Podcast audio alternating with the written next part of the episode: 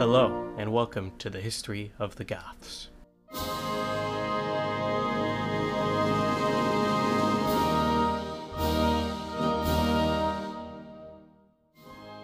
The winds of time blow quickly, and decisive moments in history go by just as fast. Fritigern's Goths stood in the Balkans, well armed, but with nowhere to go, and two large Roman armies were on the warpath headed straight for them.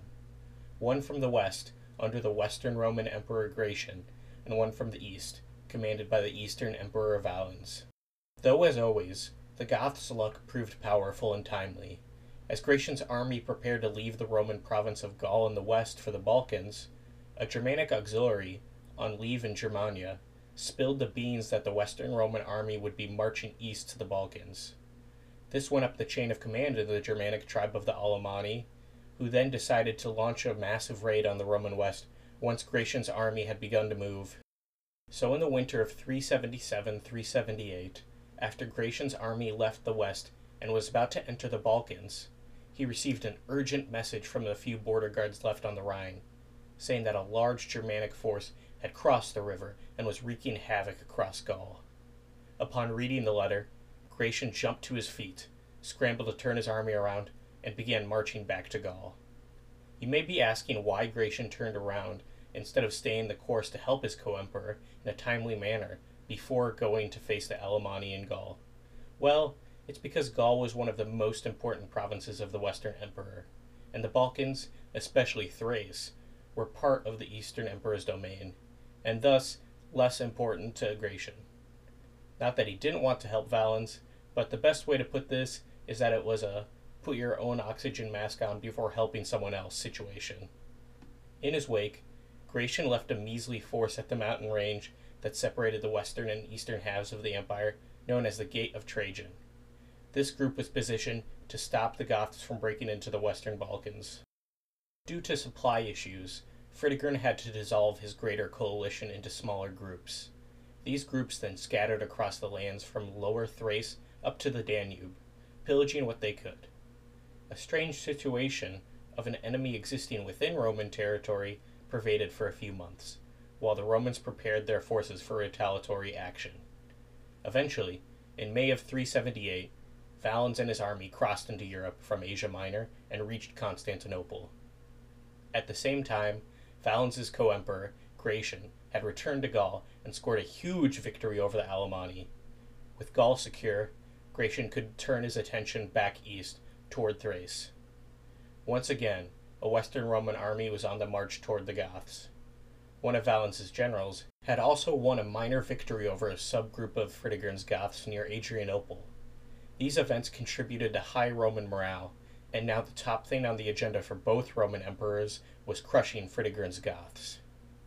With the war clouds forming again, Fritigern sighed and recalled his scattered Gothic bands to reform the larger army. He chose as the reconsolidation point the city of Kabyle, near Beroe. In July 378, Valens marched his army north to Kabyle to confront Fritigern, only to find the Gothic army gone. Around this place, the Goths under Cniva had won a savage battle against the Romans over a century and a quarter before.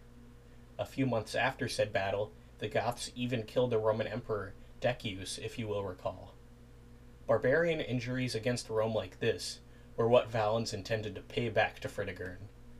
There would not be peace until Valens stood triumphantly over a battlefield littered with Gothic corpses. In Kabyle, Valens received new information. His co emperor had recently crossed into the eastern Balkans and would be at his relief soon. Not only that, but his scouts had tracked down Fritigern and his army, who were heading to a small city near Adrianople.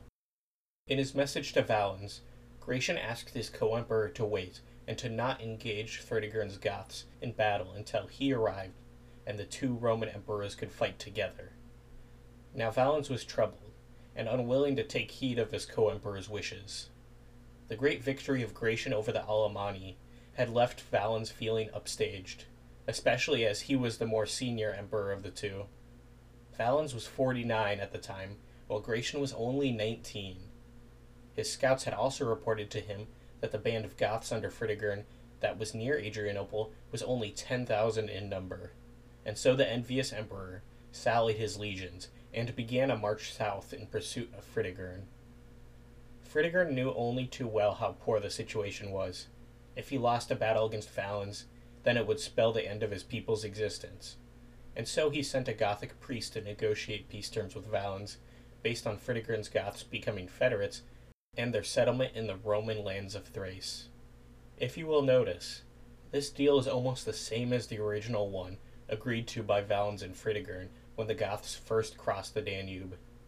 Upon Valens' arrival at Adrianople, he received Fritigern's diplomat and another messenger, this one from his co emperor Gratian. The messenger stated that Gratian's army was only a day's march away. This terrified Valens, as he wanted to claim all the glory of a victory over Fritigern's Goths.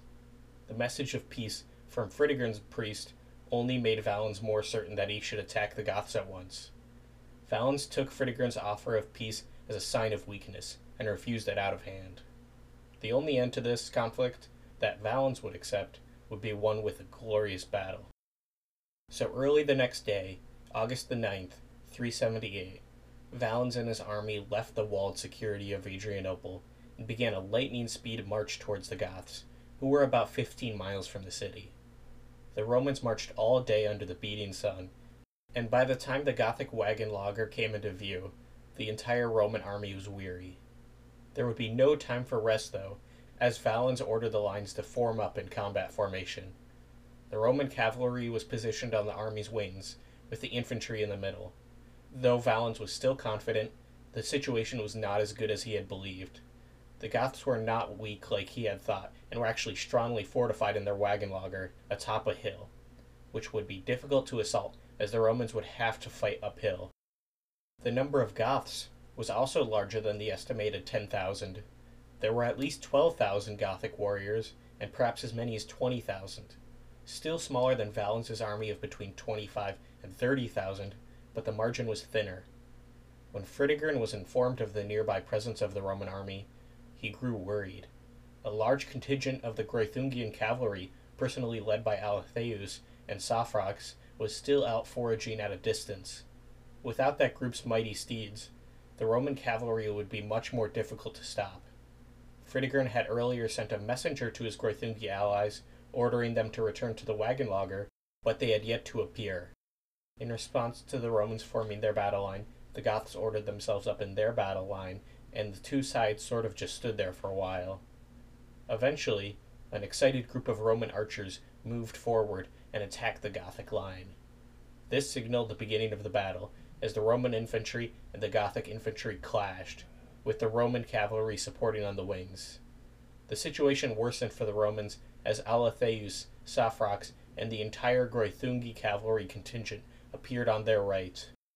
Immediately, the horsemen sprang into action and crashed into the right wing Roman cavalry like a bowling ball into pins. Before long, the entire Roman cavalry force on the right wing had fled the field. In the infantry battle, the scene was described as the movement of a tumultuous sea, with rough waves crashing into each other, with both sides being pushed back and forth. This would go on for hours until the Greuthungian cavalry pulled back, almost to the wagons.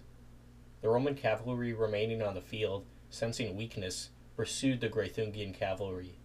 This would prove to be a reckless move, as the Roman cavalry was surrounded and crushed the few remaining Roman horsemen fled the field of battle, and thus the Roman infantry in the middle was unprotected on every side. The Roman infantrymen were now sitting ducks for the Greuthungian cavalry. The Goths were quick to take advantage of this, and the Gothic cavalry wings crashed into the undefended sides of the Roman infantry. From here on out, the battle turned into a slaughter. Over two thirds of the Roman army present on the field was destroyed. A mass rout of what was left of the Roman forces commenced around nightfall, and even Emperor Valens himself was wounded. As Valens's army crumbled and washed away, his bodyguards transported him to a small house near the battlefield. The Goths, high on their victory, were still giving chase to the Romans, and set alight the house, not knowing that the Roman emperor was within its wooden walls. Valens did not survive, and just like that, passed into the afterlife with his once formidable army. Fritigern was victorious, and the Western Roman Emperor Gratian, upon hearing of his co emperor's defeat and death, turned his legions around and fled back west, leaving Fritigern's forces unchallenged for dominance in the Balkan provinces again. The Roman historian Ammianus Marcellinus mentions that with the spread of the news of the Roman defeat, the Gothic populations of cities throughout the Roman East were killed by vengeful citizens and Roman officials. The great Roman defeat at Adrianople is often pinpointed by historians as the beginning of the end of the greatest empire that ever was. 100 years later, even the great capital city Rome would be ruled by Germanic barbarians. How the battle should be viewed in the Gothic timeline is a bit different. While the Roman armies of the East had been crushed, Fritigern's position did not change wildly. He still led an under resourced, ragtag band in enemy territory. So after their post battle victory lap, the Goths just kept doing what they had been doing, trying to survive. Back to the story. The Goths heard rumors of great Roman treasures that lay within the walls of Adrianople, treasures that had been brought to the city by Valens and his army before the great battle. The Goths could not pass up this opportunity, and the elite of Fritigern's Goths began frothing at the mouth with the thoughts of precious jewels and gold. Fritigern himself was reluctant to attack the well fortified city. Just the year before, his army had failed to take the city and suffered great casualties at the hands of Roman artillery and archers. Though the gold lust of his chiefs proved too strong, and Fritigern was forced to take his armies outside the walls of Adrianople and begin an assault on August 10th. This play for the city proved as successful as the first, and after a few days, the army was forced to give up the siege. Someone then had the bright idea to go and attack Constantinople, which Fritigern equally opposed and which failed equally miserably. The mirrored failure of the post battle of Adrianople Gothic army to its pre battle self to take any fortified cities in Thrace or the Balkans at large shows that the situation was still the same. They did not hold control over the land and were still barely able to feed themselves. The food situation grew so bad that the army disbanded yet again. Gothic bands now not only roamed Thrace, but the other provinces of the Balkans. Yet this increased the expanse of territory for plundering cannot be taken as any sort of victory, as just beyond every burnt field or small village stood a big Roman city with big Roman walls that the Goths could not take. Adding to the Goths' poor situation was Valens' successor. The Goths were likely disheartened to see the raising of the capable general Theodosius to the imperial purple.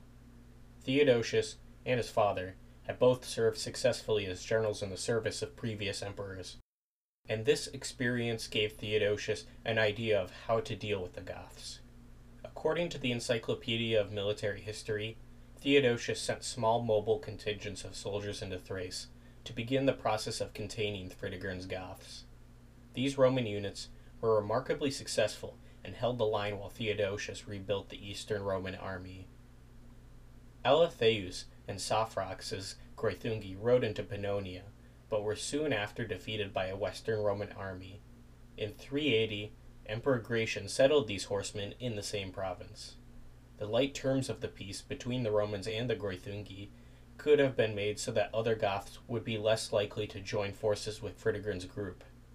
This sent the message that peace and prosperity were possible only with Roman friendship. Many Goths quickly joined Theodosius's resurrected Eastern army, and our sources even say that a relative of Athanaric joined up with Theodosius's army so that he could fight against his family's long hated enemy, Fritigern. As this was going on, Fritigern led his own army into Roman Macedonia, only to find the rebuilding Roman army there. A small Roman defeat occurred, and Theodosius was actually almost captured by Fritigern. Though the Goths' luck was not to last, and Emperor Gratian sent a Western Roman army to reinforce Theodosius, who then pushed Fritigern northeast into Moesia or Thrace. From here on, the Roman advance slowed, and it proved difficult for the Romans to dislodge Fritigern. Theodosius was growing tired of this Gothic problem, though he soon received a letter that shocked him. Athanaric, the once proud judge of the Tervingi, who swore an oath to never set foot on Roman land, was asking Theodosius for asylum. The astounded emperor readily accepted the wayward prince into the empire and met him in Constantinople in late 380 or early 381. The one time youthful enemy of Rome was now an old and disheveled man. It was clear that he posed no threat to the empire. He relayed his story to Theodosius of how he had been forced to flee Caucaland, where he had settled after the Hunnic invasion of the Tervingian realm.